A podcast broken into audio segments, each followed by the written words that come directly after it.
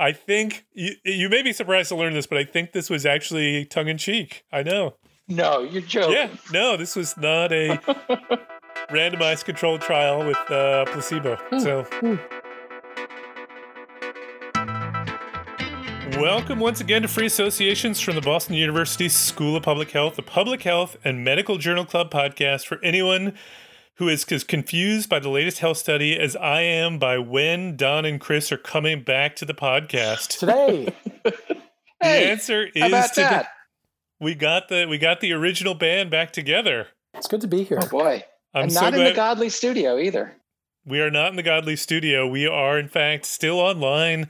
And as far as I can tell, we will be online for the for the rest of our lives from from what it's seeming like to me. It's but anyway, the ungodly studio. Exactly. So I'm Matt Fox from the Departments of Epidemiology and Global Health at the Boston University School of Public Health. And I am here who, with needs no introduction. I am here with Chris Gill. Welcome, Chris. Hi. Good to be and back. Don Don Thea. Yeah, it's great to be back. Welcome back, What guys. fun. Both of them from the Department of Global Health. And let's get into it. So, today, in our first segment, which is our journal club, we're going to talk about a study that looked at the relationship between some vaccines and survival in Denmark.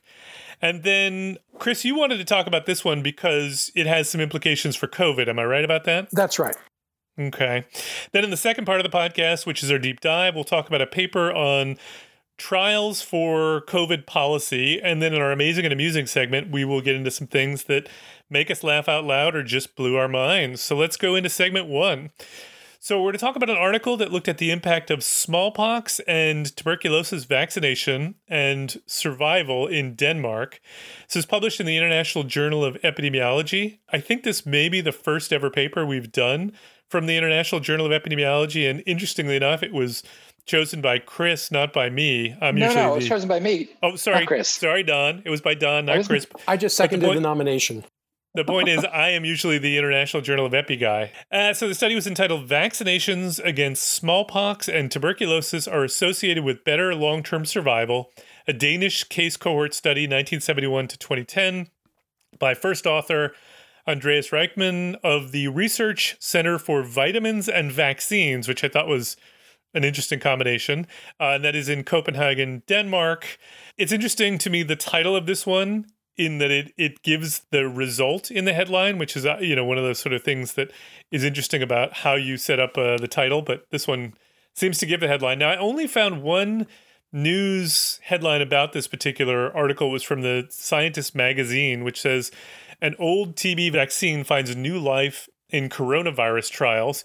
Which clearly, obviously, doesn't specifically relate to this study, even though it referenced this study, because No, but I am gonna I am gonna tie them together. Yep. No, Yeah. and I think you are, but I just thought it was an interesting headline since Yeah. it actually was not directly about coronavirus in any way. But we'll come back to Don explaining this. But Don, can you first tell us what this study was about and what they did? Well, let me let me let me give a little bit of a lead up to this because I think it would be it would be helpful for people to understand why I chose this and Chris seconded it. Chris and I had been talking about uh, this observation that uh, a study that was done where the, the observation was made that countries that have BCG vaccinations seem to have less coronavirus infections. BCG is the vaccination for tuberculosis. Right, right. So it's a live bacterial vaccination that is given um, in developing countries to minimize the possibility that children will get TB meningitis or miliary, which is sort of tuberculosis that's distributed all over the body. And as, when Chris mentioned this, I said, "Nah, nah, I don't believe it. That that just makes no sense at all." And then I started to do some reading, and it turns out that there actually is a fair amount of evidence to suggest that vaccination with a live vaccine, whether it's BCG, which is a bacterial vaccine, or the smallpox vaccinia vaccine, or even measles or polio vaccine, does something to the immune system in a non-specific way that kind of juices it up and makes people or individuals less susceptible to subsequent infections. And the idea is that if populations of people could be pre-vaccinated with oral polio vaccine or BCG, it may jazz their immune system to, to such an extent in a similar sort of a way that they could have either a prevention from getting infected or less serious disease. And some of the prior evidence to suggest this is that, in, for instance, in 1959, there was an, um, an oral polio outbreak in Singapore, and it was an outbreak with one strain of, of polio virus, and they used a different strain of the vaccine and it seemed to work, which it shouldn't have worked mm-hmm. because mm-hmm. it was directed against um, a different strain. And there were a bunch of studies in the 1970s which showed that people who had gotten oral polio vaccine had a three to four fold reduction in subsequent influenza infection. There was a study in, in Guinea Bissau and Africa, which seemed to indicate that people, children who got OPV at birth, had a 32% decrease in infant mortality and then there's some really interesting um, stuff that's come out recently in terms of something called immunologic memory. So that when a child gets measles, what happens is the measles virus induces this kind of knockoff of the memory cells that it has developed having been exposed to all these infections. So when it gets measles, those memory cells are, are, are lost. And therefore, in the aftermath of measles, these children are more susceptible to other viral infections. And conversely, there's kind of this unexplained observation that in the aftermath of a live measles vaccine, the infant mortality goes down by a considerable amount. So there's all this evidence to suggest that, in fact, there might be something going on here. So that kind of brings us to this paper, which I thought was was interesting because it was a paper that was done in Copenhagen, and it was a retrospective analysis looking at mortality among a cohort of children who had sort of been at the vaccination age that they would typically get either vaccinia or BCG, and they observed different cohorts of children over a period of time when those two vaccinations were removed. And they then retrospectively looked at all of these kids and they matched a bunch of data sets in terms of the vaccinations that they got and then the death outcomes. And they were able to amass a huge cohort of 47,000 school children who were born in 1965 to 1967. Um, and they had a whole bunch of deaths. And they looked at those deaths and categorized them into whether they were natural deaths or accidental deaths or suicide. And they followed them for what was it, 30 years? Mm-hmm. Yep. And they essentially found that in the cohorts who were five years old, between 65 and 68, who had gotten BCG or vaccinia, they had, what was it? I think it was a. It's almost a half, right? Four, yeah, 42% reduction. 50, almost 50% reduction in death in comparison to the cohorts that either had neither BCG or vaccinia or vaccinia only, I believe. So, you know, I thought it was it was really a, a pretty remarkable observation that they were able to show that there were these these these decreases in all in natural cause of death in in these populations over um, a relatively short period of time, but that that effect also persisted. I think in in one instance when they got both vaccinations for children who lived for 30 years, so that that same protective effect seemed to persist for 30 years. Yeah, so it's an interesting study design. So they use this, uh, uh, something different than we've ever talked about before, which is this case cohort design, which is really just a way of thinking about a, a, case control study, but in which you you set up a cohort of of in this case kids. You're following them forward in time, but you at the beginning you select a sub cohort, just sort of a randomly selected group of kids that are essentially the control group you follow them forward you collect all of the all of the outcomes those are your cases and then you compare the cases to the that sub cohort and the the advantage there is that if you have this sub cohort you could then you know you could do lots of different things with it. You could use compare it use it as a comparison group for different outcomes. You could if you had banked samples let's say you could have a full cohort of kids that you're following but in just sample the the sub cohort for the you know the expensive biomarkers that you want to calculate. So there's a lot of advantages to this particular design, but really it's a it's a essentially a case control study and it, it as you say i mean they found roughly a, a 50% reduction in in mortality over roughly a 30 year period for kids who had received one or, or both of these vaccinations which is as you say it's it's remarkable if it is in fact true chris What's your what's your assessment of the of the quality of the study? Did you did you like it? Yeah, I really did. I thought it was it was very interesting. I mean, it's not it's you know it's not a randomized controlled trial, so we have to always bear that in mind that there could be some sort of hidden hidden confounding here that they haven't adjusted for. But there were uh, a number of strengths to the analysis that that I thought were somewhat persuasive. One was just the sort of the rigor of the design itself and the extent of the follow up. You know, the situation in Denmark is is, is sort of better designed for this because everybody's assigned a national ID number, which links to all sorts of registries. And so they had a very good way of, of creating their data set for this analysis. And so there didn't seem like there was there was a lot of hidden loss to follow up, for example, which was which was very reassuring. I think also one of the sub analyses they did was was rather thoughtful, which was to look at whether there was a, a change in cancer mortality as a function of BCG or the vaccinia vaccine. And there was not. And you you wouldn't think there was because cancers are, you know, in, in, in all cases, nearly all cases at least, are, are genetic diseases, not inflammatory diseases. So, so if you're if you're thinking that you know the the, the effect of BCG is to somehow tweak the immune system in some non-specific way that might offer all sorts of advantages against all sorts of inflammatory conditions, you would not think that that would necessarily have much of an impact on most cancers, and indeed it did not. And so I thought that was was an important internal control if we're thinking that this is all about sort of hidden socio-demographic biases, because again, the cancers should also go down because of the same sort of risk factors that often, you know, associate with particularly like lung cancers or bladder cancers or colon cancers, which are, are lifestyle dependent cancers. And so so I thought that was that was very interesting. And then there's the whole sort of biological plausibility, which gets to this really intriguing hypothesis about about these non-specific vaccine effects due, I think, in particular to live attenuated vaccines as opposed to inactivated subunit vaccines and so I, I, think this is this is kind of where Don and, and I were hoping to go, because one of the interesting things that's been sort of bandied about, and I will also confess that I was very skeptical of, was you whether were. whether BCG might have a an impact on COVID nineteen mortality rates. So, as sort of like a side story to this, Don and I are currently doing a, a study in Lusaka where we're looking at the impact of COVID nineteen in Zambia on mortality. And we had heard anecdotally from our colleagues in Zambia that there were very few COVID 19 deaths. And I think we, we were and still are somewhat skeptical, and we're still puzzled as to why that would be because it seems to be exploding practically everywhere else that we look. And we've now been following this group for, for a couple of weeks now, so it's early on and we will see, obviously.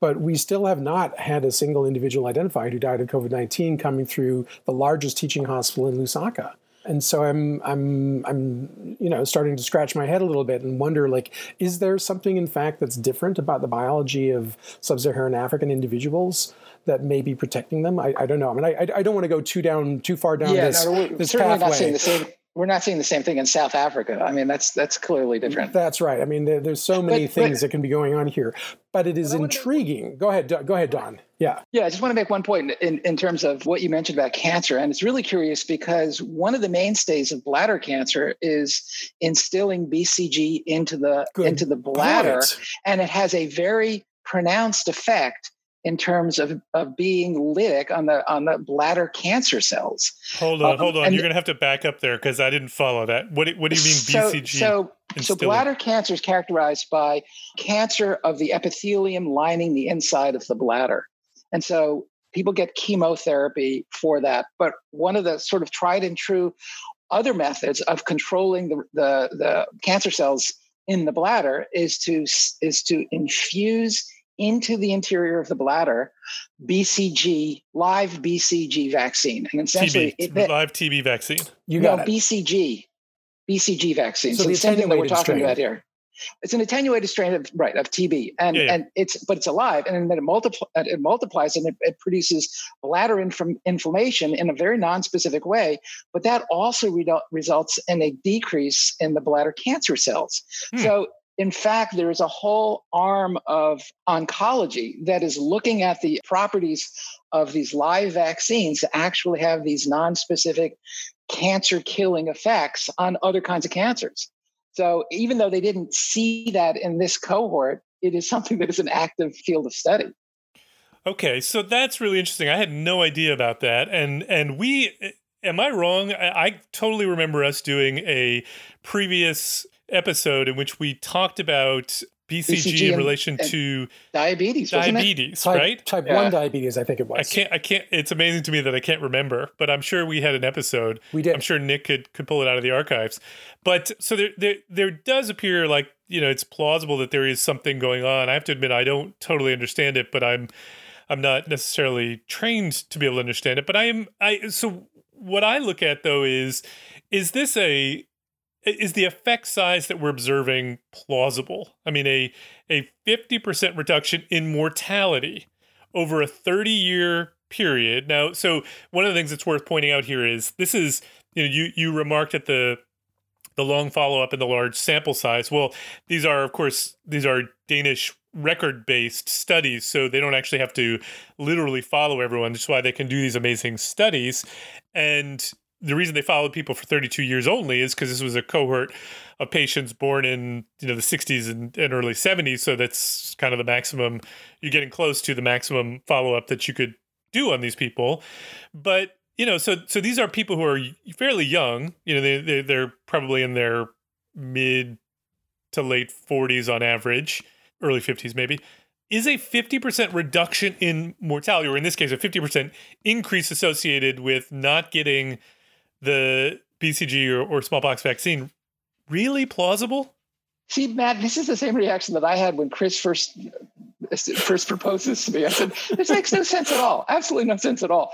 But then when I started doing the reading and I started to see all of these other kind of similar scenarios with similar effects, it began to make me really wonder whether there's something going on here that these live vaccines are able to induce an enhanced innate immunity. In fact, they call it trained innate immunity. So if this was the only study that I saw, I would have I would have been very very skeptical. But you know, the whole body of of of uh, research that that seems to suggest that this is a real phenomenon gives me a little bit more you know optimism about this being a, a real finding. Yeah. And wouldn't you also expect, though, then? I mean, we in the United States don't use BCG. It might, might be worth saying why we don't use BCG vaccination in the US.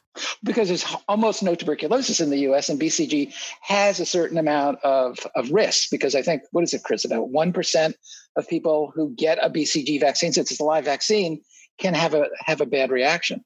I don't. I don't recall what the safety risks are. Uh, I don't know what the rates of, of serious adverse events are with BCG. But one, one of the other issues too is that BCG will give you a false positive on your skin test, and since That's the true. U.S. relies so heavily on skin tests for TB surveillance, Yeah, TB uh, yes, uh, it would be very difficult for.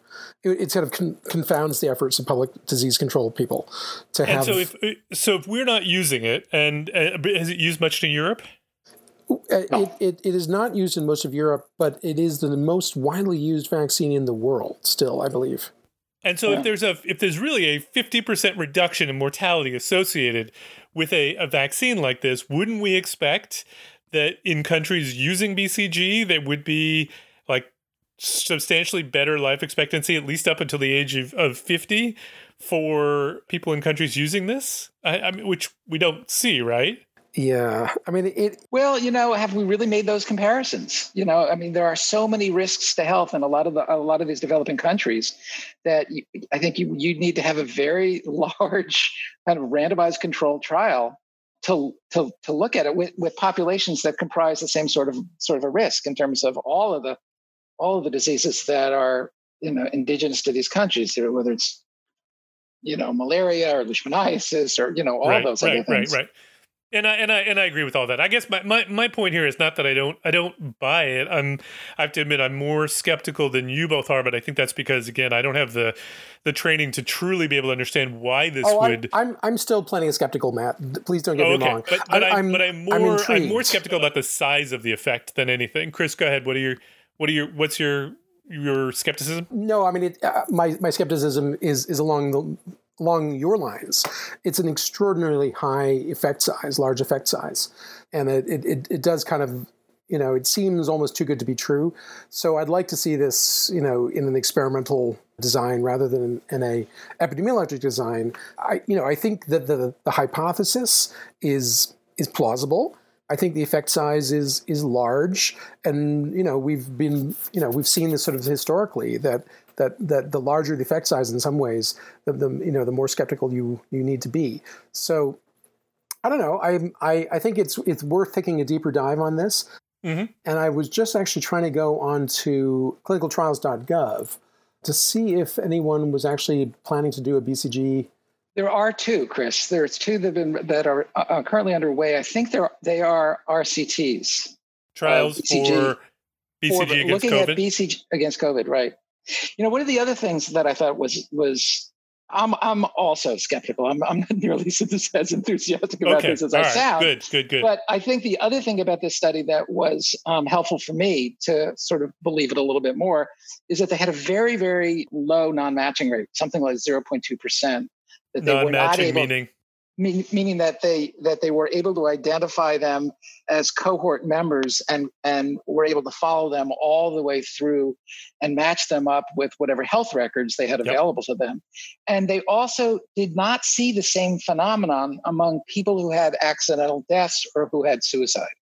So this effect was pronounced only in those who died of natural causes Mm-hmm. Yeah, so they, they, they had a nice negative control, which we talked about a number of times before. That is a nice way to sort of try to see whether confounding explains the results. So they looked at whether or not BCG and smallpox vaccination were associated with death from murder, what were the other ones? Suicide, uh, suicide, and and accidents, and accidents, and they didn't observe any effect. And so that is some suggestion that that maybe this isn't explained away by just some confounding. Although I will say, and I agree, and and to me that that makes sense. But it, it was a little surprising to me that there was roughly a, a twofold or a fifty percent reduction for cardiovascular disease, autoimmune disease, and I can't remember what else. And just the fact that they were all the same, also, again, you know, one of those things when things kind of line up perfectly does make me wonder about confounding, as one confounding effect could explain why you observe the same effect for, you know, several different things. But you know, I, it does also seem to me like there's something going on.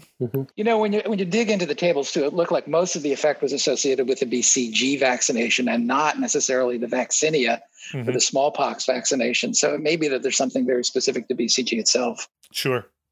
One other question for you guys. So one of the they they didn't have a, a ton of variables that they were controlling for, but one of the things that they controlled for was eczema. Yeah. I was confused by that. I mean, obviously, I know yeah. that eczema is a uh, it's counterindicated to getting smallpox vaccination.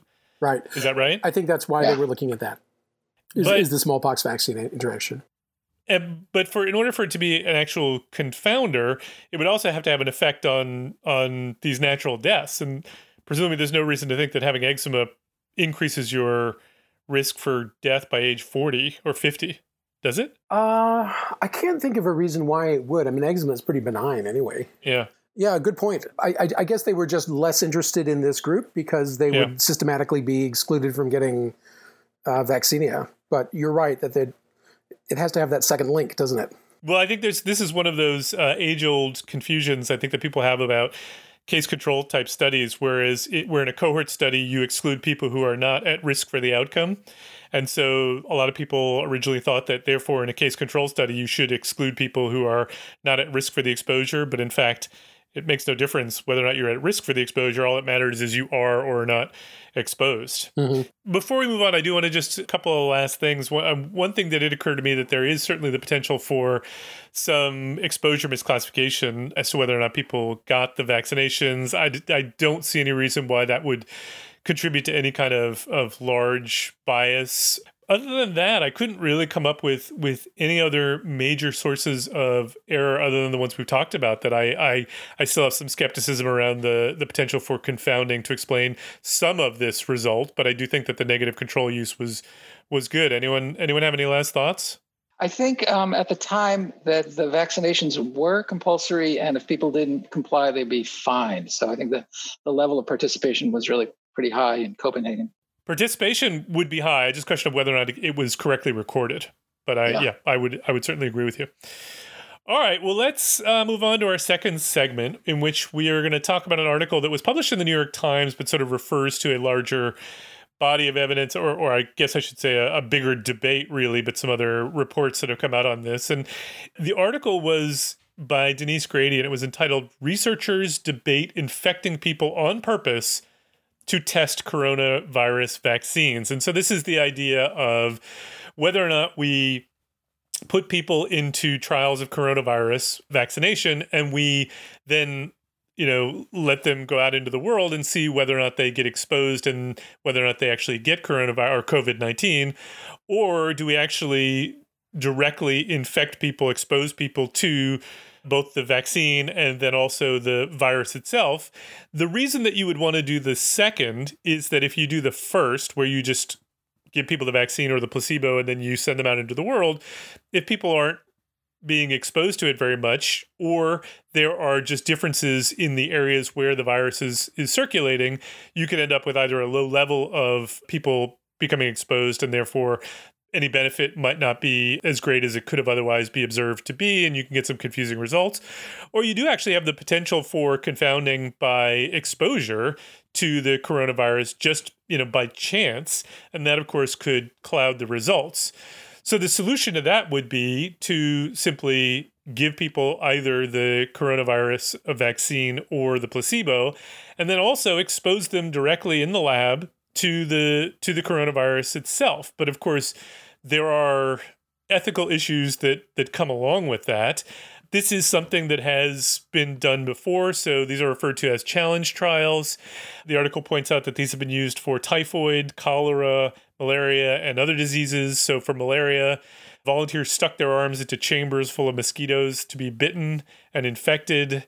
But in those cases, as they point out, there were also rescue medications for those who actually did get sick, whereas there's no cure for COVID. So the question is there is some benefit in terms of doing these challenge trials. And another benefit I probably also didn't list was time that it, you can you can do these studies faster if you expose people directly to the coronavirus because your your number of events will go up and therefore you need a, a smaller sample size and you know they're exposed so you don't need to follow them for probably as long but of course there's this is ethically questionable mm-hmm. and so mm-hmm. the question really is should we be doing this is this defensible given that we are in a global pandemic where the ethical dilemma is different than what it would be if we were not in a pandemic. Mm-hmm. So Chris, let me start with you. What are your what are your what's your reaction to this? Okay, so I'm going to put the, the, the ethical issues aside just for a moment and, okay. and, and, focus more on on what are what are some of the advantages of, of doing this. And so you mentioned speed and efficiency, and, and, and that is certainly true. So right now, the NIH, uh, in partnership with Moderna, uh, are launching into a phase three clinical trial, randomized control trial, of the Moderna vaccine. It's going to have 30,000 subjects in it. So it's a, it's a monster of a trial. It's going to be multi site and uh, probably costs, you know, I would guess $100 million, I would guess. So with a trial of that scale, it is very difficult to to really understand the immunology of the disease that you're studying. What you can do efficiently is show whether your vaccine prevents clinical disease, meaning mm-hmm. that you get the vaccine and then you know a month later you know, or you don't get the vaccine, and then a month later you start feeling pokey, so you go in and voila, you've got COVID nineteen. And so you look at the rates in the vaccinated, and the unvaccinated, and you can you know infer the vaccine efficacy. But what you can't really do is understand the immunology of this because you would re- it would require that you have done baseline uh, immunologic tests on all thirty thousand subjects, or at least harvested some blood that could be analyzed later. And even that is logistically really, really, really challenging and expensive. Mm-hmm. And to do T cell experiments, looking at T lymphocytes, it's even more difficult, as Don knows, because the T cells don't don't live long, and so you kind of need fresh T cells. So it's very very difficult to sort of understand the T the T cell mediated immunology. Now with COVID nineteen, we don't understand the immunology of this of the disease. As you, as you know, there's constant debates about you know can people be reinfected? Is it an antibody mediated defense? Is it a T cell mediated defense? Is it both? You know, we don't know. We're throwing our hands up now. In a challenge study, you could you could really study this with a fine tooth comb because you only need maybe two dozen volunteers to do this kind of work, even less perhaps. And you can get all of the bloods and the tests done as you need on a daily basis. You could really study the heck out of this thing. And, you know, that is a direct pathway to understanding what are the immunological correlates. What are the things that a vaccine would need to be able to do in order to, to lead to immunity? And so you can show in a 30,000 vaccine, you know, subject vaccine trial that your vaccine works. What you can't can't tell is how it worked. And that mm-hmm. means that you can't then use that information to bridge to a, another vaccine that might also be trying to achieve licensure, you know, perhaps uh, sometime down the road when the COVID 19 numbers have fallen. And so it's no longer possible to do a randomized controlled trial because there isn't enough disease, you see? So this, this approach really allows you to, to study the, the question in a different way than you could possibly do in a classical randomized controlled trial. So that, that is one enormous advantage. A second thing is that you know there's a lot of sort of basic questions about COVID-19 infection that we don't know, such as how much does the dose matter? Like if I spray, you know, a thousand infectious units up your nose in saline versus 10,000 versus 100,000. What is the threshold above which people start to become more likely to be infected, which tells you a lot about the epidemiology of the disease in terms of what is the intensity of the exposure that really starts to matter. You can't do that in a classic randomized controlled trial because you never you never observe the actual moment of infection. You don't know how it happened. Mm-hmm. The third thing you could do is you could look to see does the route of administration of, of or the, the route of contact matter. That is to say, if you inhale the virus through aerosols, is that equivalent to getting it up your nose, like like the common cold would be, or is that equivalent to um, having it get into your eye? Like, it, do we really believe that that getting coronavirus in your eye necessarily leads to coronavirus pneumonia? Actually, we haven't the foggiest idea whether that's true. It might just lead to conjunctivitis, and it might even lead to immunity. We have no idea, right?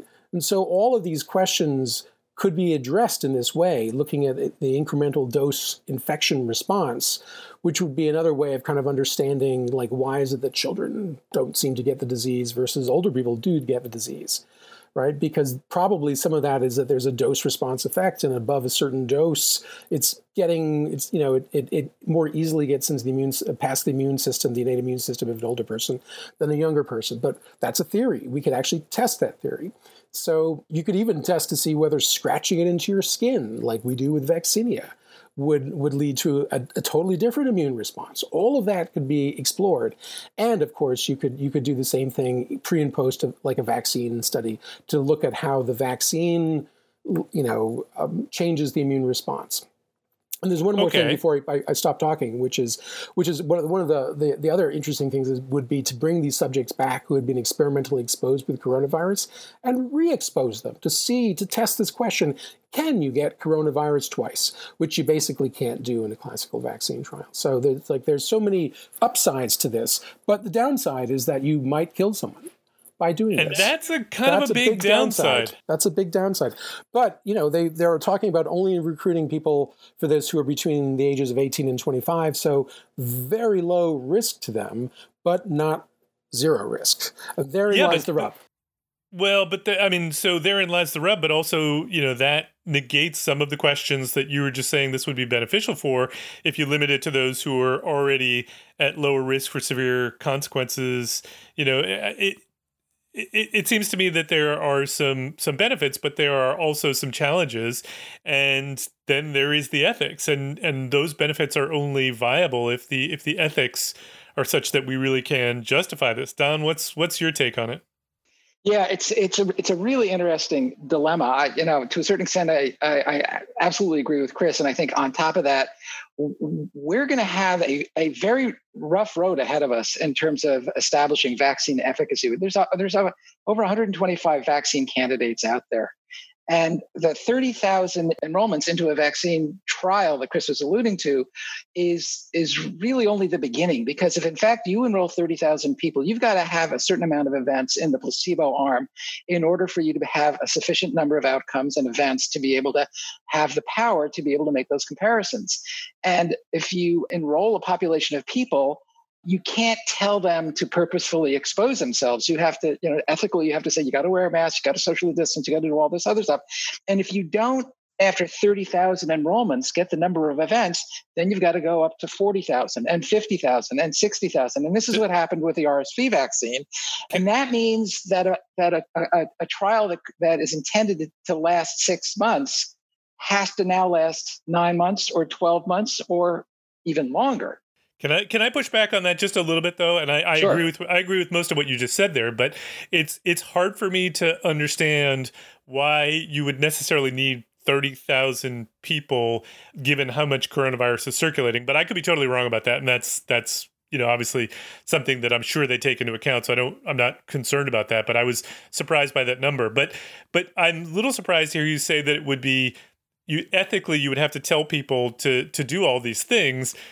And yet the solution to that is we're just going to infect you with coronavirus or we're going to expose you to the coronavirus directly. I mean, that seems, you know, the the ethical that seems to be not telling people a slippery, to yeah an ethical slippery slope yeah it seems like the middle ground would be to to put people in a, a traditional randomized trial but just not tell them to to go out and and you know change their behavior mm-hmm. well it's the same thing that we had with you know with hiv vaccines you know you, you, you can't enroll somebody into an hiv vaccine and not give them you know proper proper education about how to avoid getting getting infected you no, know, no, I, that all makes sense to me. But I'm saying, so why would the solution to that though then be that we are actually going to infect people with this disease? How is that ethically justified? Whereas it's not ethically justifiable to to give people a placebo or or a, a well that's that's that therein lies the rub that's, I mean, yeah. that's, that's why this issue. is that's why this is, is this is controversial but you know, yeah. you know there, there's a there's a there's a movement to do this there's a there's actually a uh, um, a, web, a website that is named One Day Sooner, where you can yep. go and volunteer. And I, am yep. looking at it right now. Currently, there are 31,254 people across 140 countries who have volunteered to be in a challenge study. Which is, so, I find so interesting because, of course, there are also surveys that say, you know, 30% of the United States won't take a vaccine if, if right. one becomes available. So you got right. these sort of opposing sides of, of I don't know if that vex that that website is just for the U.S., but but you have this opposing sides of some people who are very willing to put themselves at risk for the purposes of science, and other people who are not. And you know, to me, that obviously is an indication that there are people who are very willing to, you'd really, really, really have to do that right, of course, to make sure mm-hmm. that people understood what they were getting themselves into. But if if people really truly know the risks and they make that decision anyway, obviously that is well, their wait decision. A second. I, I think I think it, it would be really, really difficult at, at this point in this pandemic for us to be able to actually inform them what all the risks are because we don't know what the risks are. Mm-hmm. Every week we're coming up with new risks. And there's this, uh, a report that came out of Germany where there are all these central nervous system effects that, that occur later on, like weeks or months after you've resolved your primary symptoms. You get, you know, hallucinations and dementia and all these potentially yep. really horrible things. So yep. I, I think informing them of what the risks are is is mm-hmm. is not something we can completely do at this point. However, there is there is precedent. Sure. For altruistic acts of this nature, and I, and and I think the most obvious one is service in the uh, military you know it's it's a it's volunteer. You are going into harm's way deliberately. There are risks that are known and there are risks that are unknown. One of the things we do know is that the mortality in the US army in the last decade or so has been about 40 per 100,000 okay? Which is a lot higher than the estimated mortality risk in an 18 to 25 year old same age range as most people who serve from COVID-19 it's much higher. And so I, I think this, the idea that it is inherently wrong to allow people to make a, sacrificial altruistic gesture to absorb some risk for the common good. I don't think that that's unprecedented in the least. And so I, I, I feel like we, you know, there is room here to consider that if people are fully informed, just as they are when they volunteer to join the U.S. Army or the Marine Corps, even higher risk, uh, uh, they they know on some level that they are absorbing a certain degree of known and a, and some degree of unknown risk uh, by doing yeah, so. Yeah, no, I mean, uh, of course, you you're you're getting into the exact same. It's the same types of risk if you are in the the trial that doesn't directly expose you to COVID.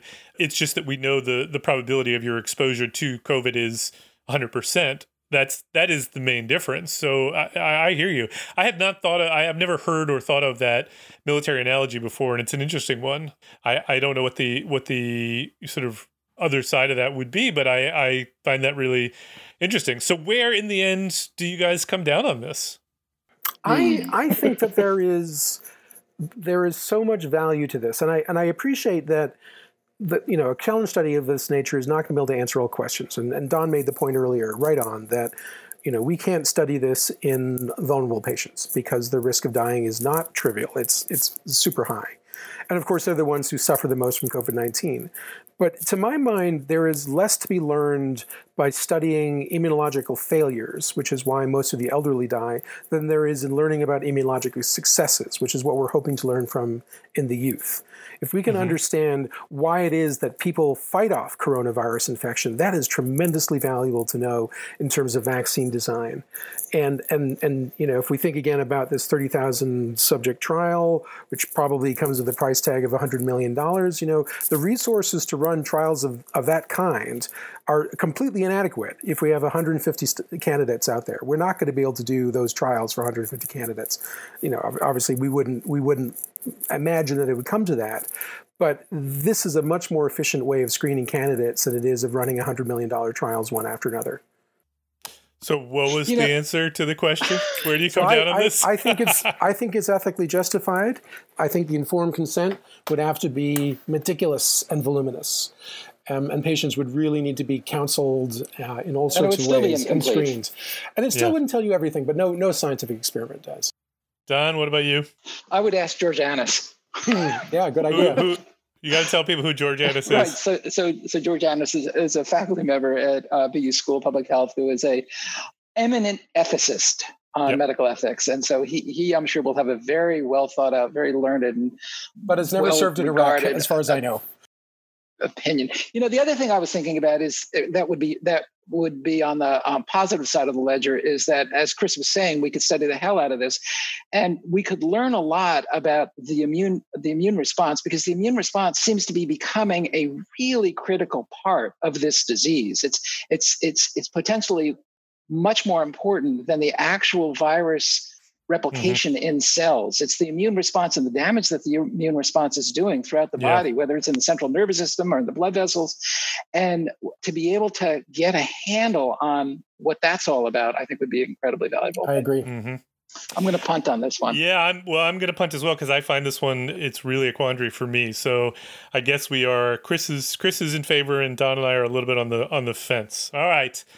Well, let's move on to our last segment, our, our always favorite segment, our amazing and amusing, where we get into some of the things that make us laugh out loud or that just amaze us. Don, you wanna you wanna go first?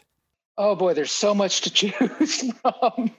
All right, so here is a study that appeared in Nature Scientific Reports in July of 2017 and the title is In Vivo Biomagnetic Characterization of the American Cockroach. okay. By Ling Jung Kang, Thomas Pasterek, et al. I had no idea that there are members of the insect as well as the animal kingdom that apparently can find their way by uh, sensing changes in magnetic structure or magnetic forces. And mm-hmm. I think that, okay. you know, we kind of knew that about sharks and stuff. But apparently, this is an innate characteristic of the American cockroach. Hmm. And it turns out that they have actual, very small, magnetized nanoparticles in their in their in their bodies.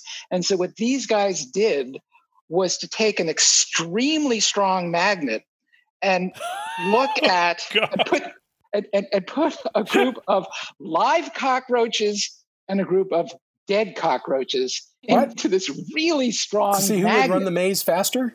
Who thinks of these things? I know, I know. Okay, okay, okay. Let's take some cockroaches right, and right, we'll put right. them in a box with a giant magnet. Right. okay. And so and so what they what they looked at was they looked at the migration of these inherent magnetic particles within the cockroaches based on, ha- on a, a super strong magnet. And it turns out that these magnetic particles migrated within the cockroach to a much less extent if the cockroach was dead than if the cockroach was alive. So there's something about being alive that magnetizes right, right. a cockroach. So, so apparently they attribute this to the fact that when a cockroach dies, the endolymph, sort of the juice that runs throughout the inside of the cockroach, I did not want to think about it that way. Go far ahead. more viscous. And because it's far more viscous, these little magnetized particles have a hard time like moving around within the cockroach. So, okay, so is the is the message here dead cockroaches are not as good at getting through mazes as live cockroaches? I don't know. I don't know. So if you're lost why at sea and you, this. your compass has failed, you should have a live cockroach Live cockroach. just in case. I guess. Wow. I guess. Do they run to magnetic north? Can you use it? Can you stick them on a little spike and see if they spin? I'm sure you can. I, I guess maybe the thing to do is if you live on the Upper West Side of Manhattan, just get a big magnet and you won't have a cockroach problem. There you go. All right. These things are important to know. Wow. Yeah. Okay. Chris, what about you? What do you got? Well, I've got a, a two part presentation, but the second part is going to be in the next episode. So, Okay. so it's like a part Two weeks from now? So it's like next summer, yeah, two weeks from now. Yep. Uh, they'll get the other, the first part. But the the, the it, this is a pair of papers that I mentioned to Don before about the uh, transmission of of respiratory viruses, a very popular topic right now. Mm-hmm. Sure is. So, as our listeners will no doubt know, there are three. Oh, this is a poker game. this is the poker game, right? There are three kn- known transmission methods. There's the, you know, the direct I sneeze in your face method. It's believed to be highly efficient. Probably is. Gross, but highly efficient. Yep. There's the indirect transmission, which means I sneeze on something that you then touch, and you convey that stuff to your nasal mucosa, to your respiratory mucosa somehow by presumably on your hands. And so that route's called the fomite route. And the fomite means the inanimate object that connects the two of us. You Yep. know, I pour you a glass of, of juice. After sneezing on my hand, you then get the snot off of the, the glass, and somehow you get it into your mouth. And the glass is the fomite. And the third one is aerosols. Okay. Now, we must admit humbly that we don't know much about these transmission routes for most viruses, including coronavirus uh, 19, COVID 19. There have been a lot of assumptions made, however, about how it transmits. And so you will recall that at the beginning of the episode, the dictum was wash your hands early and often Yep. Which basically is in, implying that the fomite route is very important. Okay? Mhm. Now, that's reasonable because at the beginning of this, we didn't know anything about COVID 19, and so it's, it's reasonable to take an abundance of caution. Okay? But there was a certain amount of inconsistency in this argument because one would also argue that if you don't know that the aerosol route might be important, you should also, through an abundance of caution, recommend masks. And we did not do that. And so I think that that, that Yep. to me sounds like that feels like a screw up in terms of our messaging. And it has turned Sure. out to be a big screw up, as we have since learned that COVID 19 seems to mainly spread by the aerosol route and only occasionally by the fomite route. And so we got that one. I'm not allowed to swear. It, No. it rhymes with bass backwards. Okay? Mm. So. Um, you're anti-fomite, is what you're telling us. uh, anyway, I wanted to go back to the source uh, because this question of how did viruses transmit has really not been studied practically anywhere, with one major exception, which is rhinovirus, which is the cause of the common cold. So, back in the 1980s, there were two really cool experiments that were done looking at how rhinovirus moves from person to person.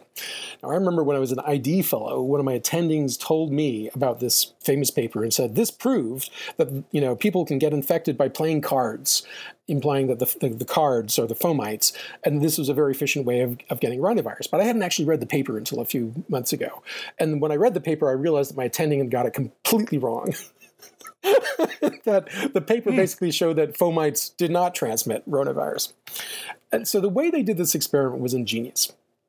They got 34 male healthy volunteers and they infected them with rhinovirus by squirting it up their noses. And then out of this pool of infected people, they found the eight who were the most infected and they were like streaming the most rhinovirus out of their noses. and then they but okay. and they had these guys then play poker with a bunch of uninfected volunteers who were in, in several groups.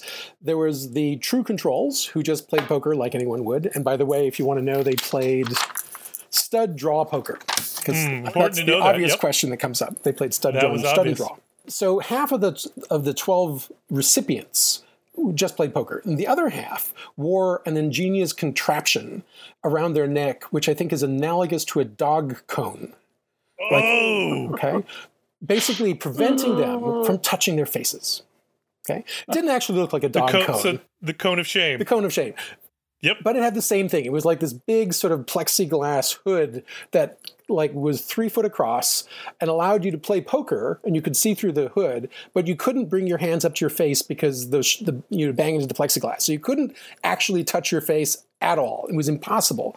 And the two But, and these guys were infected with rhinovirus. no, no, these are the recipients, right? These are the uninfected okay. people who are playing Okay. poker with the guys streaming rhinovirus out of their noses. Okay? So the question is, what are the infection rates in the two groups? Because in the guys who don't have these plexiglass, you know, objects on, in fact, there was two sets of apparatus, but I'll get to the second one in a moment. They could get infected either through the aerosol route or through the fomite route. But the other guys could only get infected through the aerosol route because they can't touch their faces, right? Right? Okay. Mhm. And they wanted to see did these two rates differ, and they did not. Basically, there was like sixty percent, approximately sixty percent in the guys who, you know, had no contraption, and the contraption guys had a, an infection rate of around fifty-six percent. So statistically, no different. Okay, very interesting. Then they they repeated this experiment with a different contraption, where instead of wearing these cones of shame, essentially, they fixed orthopedic arm braces onto these guys that could only go between 140 and 180 degrees. So again, Oh. preventing them from touching their faces because they, they they're like robots, you know, they they can't reach that far. And they did the same thing and they got the same results. But the the permutation on the the guys with the arm contraptions is that after they had used, you know, they had been playing poker for 12 hours with a lunch break and a dinner break, during which time they were separated from the, the recipients so they couldn't infect each other in the cafeteria. The cards by this point and the poker chips had become noticeably sticky and damp. Okay, presumably uh, with rhinovirus and snot. Okay, so now they took these poker chips and these card deck, and they and all of the furniture that these guys have been playing on, including the chairs and the table, and they moved it into a different room, and had a new group of twelve guys play poker in that room with that deck of cards and with those poker chips. And meanwhile, the guys with the, the in the in the donor room continued to play poker with another set of decks of cards and poker chips to continuously reinfect the deck. And every hour they brought in the new deck, so they had a constant supply of snot-covered cards and poker chips that were freshly snotty. Okay, and they played consecutively for 12 hours, and not a single one of them got infected. Oh. So you're So- so the so the point is And then- fomites And they did they cultured the fomites throughout this, these games, and the fomites were indeed teeming with rhinovirus. But no one's getting infected. no so one's the getting point infected. is And and they also had people, you know, volunteers wearing masks and gowns to protect themselves who watched the behavior of the guys playing poker to see did they touch their faces and their noses, and of course they did. They in fact in that final experiment where the twelve guys were playing with the fomite, the soaked cards, basically, there was an average of 186 documented face touchings that occurred during that period per person. So people were touching their faces constantly, and they did not get infected. And so what they concluded was that, contrary to popular belief, rhinovirus basically transmits through aerosols, not through fomites. And this was We, this was we can stop washing our hands. Well, this is a different virus. It's not COVID nineteen, so we can't we can't directly extrapolate. But the point I'm trying to make is that we made a huge assumption about this virus that led to a specific set of recommendations from our health authorities that that actually were not based on any proof. Yeah. And they completely ignored this other one, which in hindsight was a major gaffe, shall we say. that's pretty cool, Chris. Yeah, and and so the, the guys who did this experiment back in 1984 were really surprised by these results because it ran against the common belief. And so what they then tried to do the next experiment, I'm going to give you a teaser for part two, was to try to figure out mechanistically why did they not get infected? What was going on here? So we'll come back to that in a two weeks. Tell you the rest of the story. All right, so you got a teaser, so everyone's got to tune back in to find out part two. And it's a, it's a good one. It's, it's like The Godfather 2. It also gets an Oscar. Oh yeah, Godfather Two was was the best. All right, so mine is a shorter one. Comes from the journal Social Science Quarterly. It's a study by David Peterson from Iowa State University. So, guys, who is? We've discussed this before in this program. Who is the worst reviewer? Me. Who's the toughest reviewer? When you get your reviews back, Statistician. Two. reviewer number two. Oh. So you send your paper out for review. It comes back with reviewer number one, two, and three. And it's always reviewer number two, supposedly, that is the worst. So David Peterson wanted to find out whether or not that was in fact true. So what he did was he analyzed the reviewer database from political behavior. And then he essentially coded them and, and figured out which ones were the, the most negative.